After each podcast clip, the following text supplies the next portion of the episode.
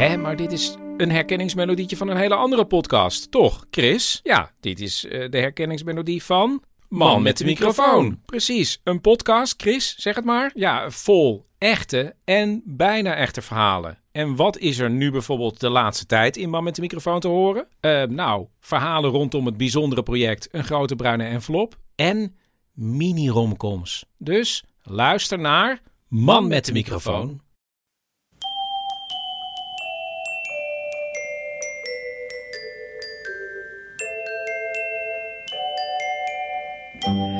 Welkom bij aflevering 48 van de Echt Gebeurd podcast.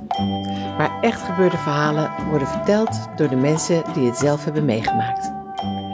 In deze podcast het verhaal van Vanessa Groenewegen, opgenomen tijdens Into the Great Wide Open op Vlieland. Dus mocht het een beetje in de microfoon waaien, dan komt dat door alle open lucht in het theater. Het thema was gestrand.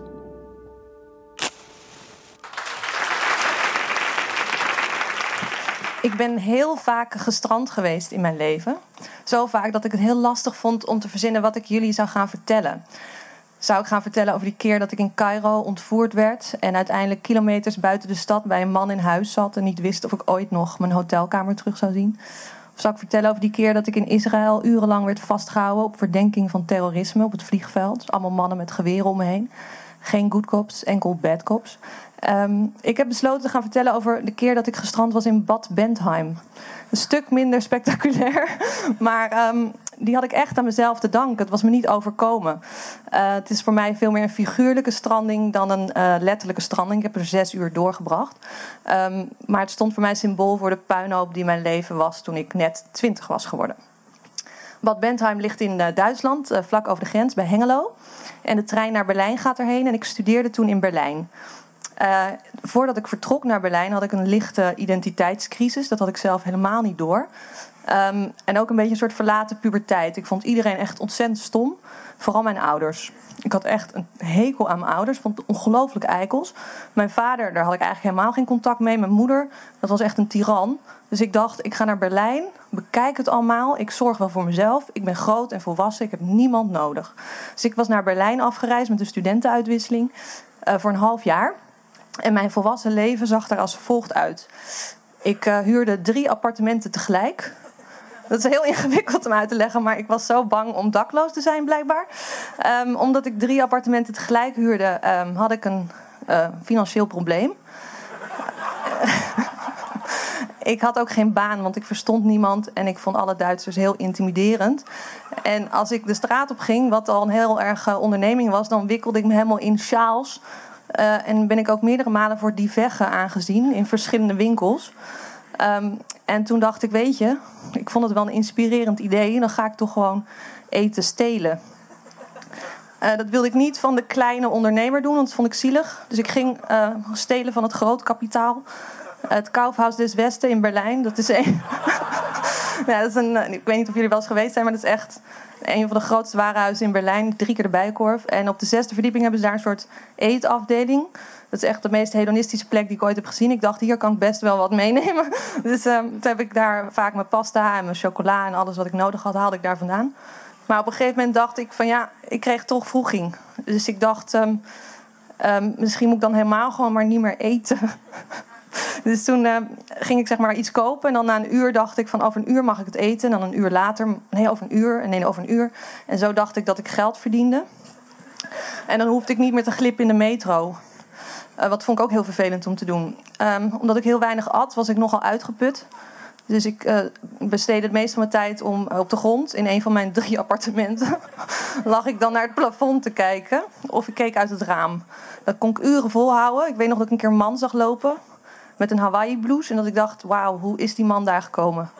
Ik wou ook serieus dat ik daar terecht zou kunnen komen. Ik wist gewoon niet hoe.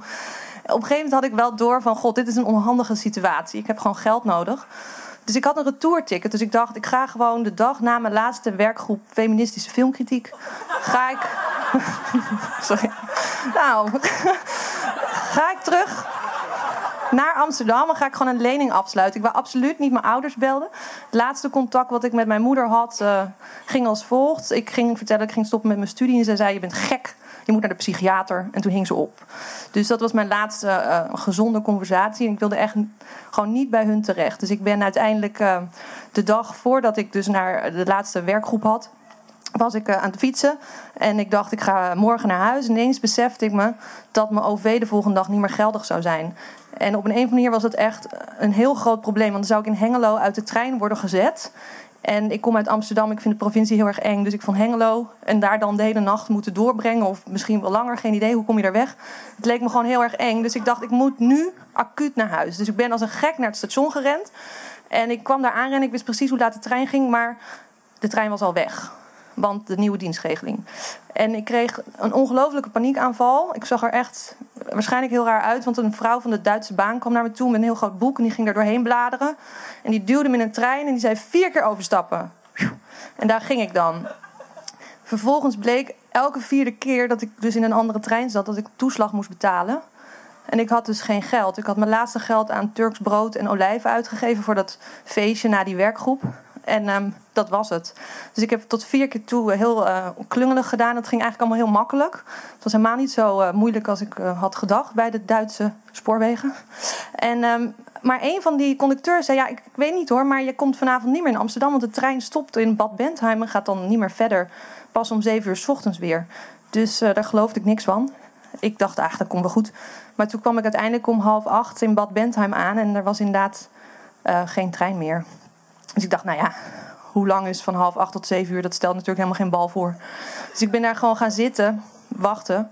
En op een gegeven moment moest ik het station uit, wegens uh, het station ging dicht. En toen zat ik dus uh, op het stationsplein van Bad Bentheim. En op een, een of andere manier um, dacht ik eerst, nou, nou ja, dan zit ik hier.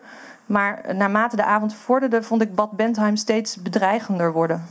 Ik dacht, de plaatselijke jeugd komt natuurlijk allemaal naar het station om hier de hele band in elkaar te slaan. En dan zien ze mij. Of dat café daar, als ik daarheen ga en ik ga daar zitten. En ja, stel er zit een griezel, een beetje een enge man. En die ziet mij daar de hele avond. Wat, wat gaat die dan met me doen? En uh, misschien kan ik me dan opsluiten in de wc op het stationsplein. Maar wat als ik de deur niet meer open krijg? Of die taxichauffeur, wat doet die hier eigenlijk? En wat rijdt hij rare rondjes? En kijkt hij raar naar me? Nou ja, zo gingen mijn gedachten de hele tijd verder. En de nacht die nog voor me lag, werd steeds langer. En het was inmiddels elf uur. En ik was ongeveer uit mijn, ja, uit mijn hoofd geflipt van paniek. En toen ben ik uh, gezwicht. Ik ben naar de telefooncel gelopen. We hadden toen nog telefooncellen uh, op stations. En toen uh, heb ik een collect call aangevraagd met mijn ouders. Hm. En het moment dat ik mijn moeder aan de telefoon heb, ga ik echt onwijs hard huilen. Niet zozeer omdat ik daar zit, maar omdat mijn hele leven gewoon totaal chaos is. En ik kan helemaal niet voor mezelf zorgen, wat ik dacht. Maar dat vertel ik natuurlijk niet aan mijn moeder. Tegen mijn moeder zeg ik gewoon dat ik op Bad Bentheim sta. En niet weet hoe ik naar huis moet komen. Waarop mijn moeder zegt, maar dat is toch helemaal niet erg? Dan komen we je toch gewoon even halen. Dus zo geschieden. Mijn ouders zijn in de auto gesprongen en hebben me opgehaald van het station. Dat duurde nog wel 2,5 uur. En ik had heel erg honger. maar, eh, en ik had een nieuwe angst dat ze zou verongelukken. Maar dat uh, gebeurde niet. Ze hebben me opgehaald. En uh, we zijn patat gaan eten bij een truckerscafé. Met allemaal grote mannen met baarden en tattoos. Kreeg ik een heel groot bord fiet van mijn ouders. En dat heb ik daar op zitten eten. Ik denk er nog vaak aan terug aan dat moment. Want het was eigenlijk een van de weinige harmonische momenten met mijn vader, mijn moeder en ik. Dus dat was eigenlijk heel bijzonder. En um, tot nog toe, elke keer als ik op reis ga, waar ook heen, Israël, Egypte, Marokko, stevast, zegt mijn vader, als we je moeten komen halen, dan zeg je het, hè? Dank jullie wel.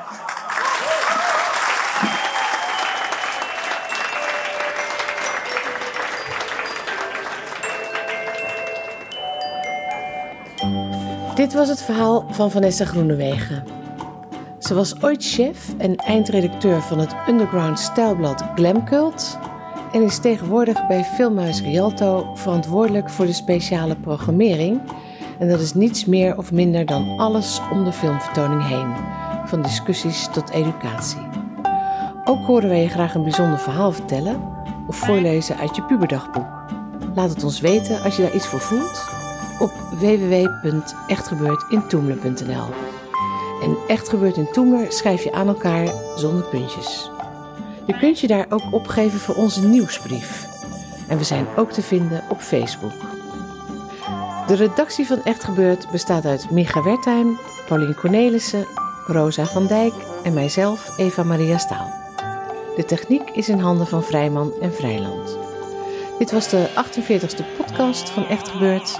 Bedankt voor het luisteren en tot de volgende podcast. En vergeet niet, wees voor je vader en moeder altijd het kind dat ze met liefde overal wel willen ophalen.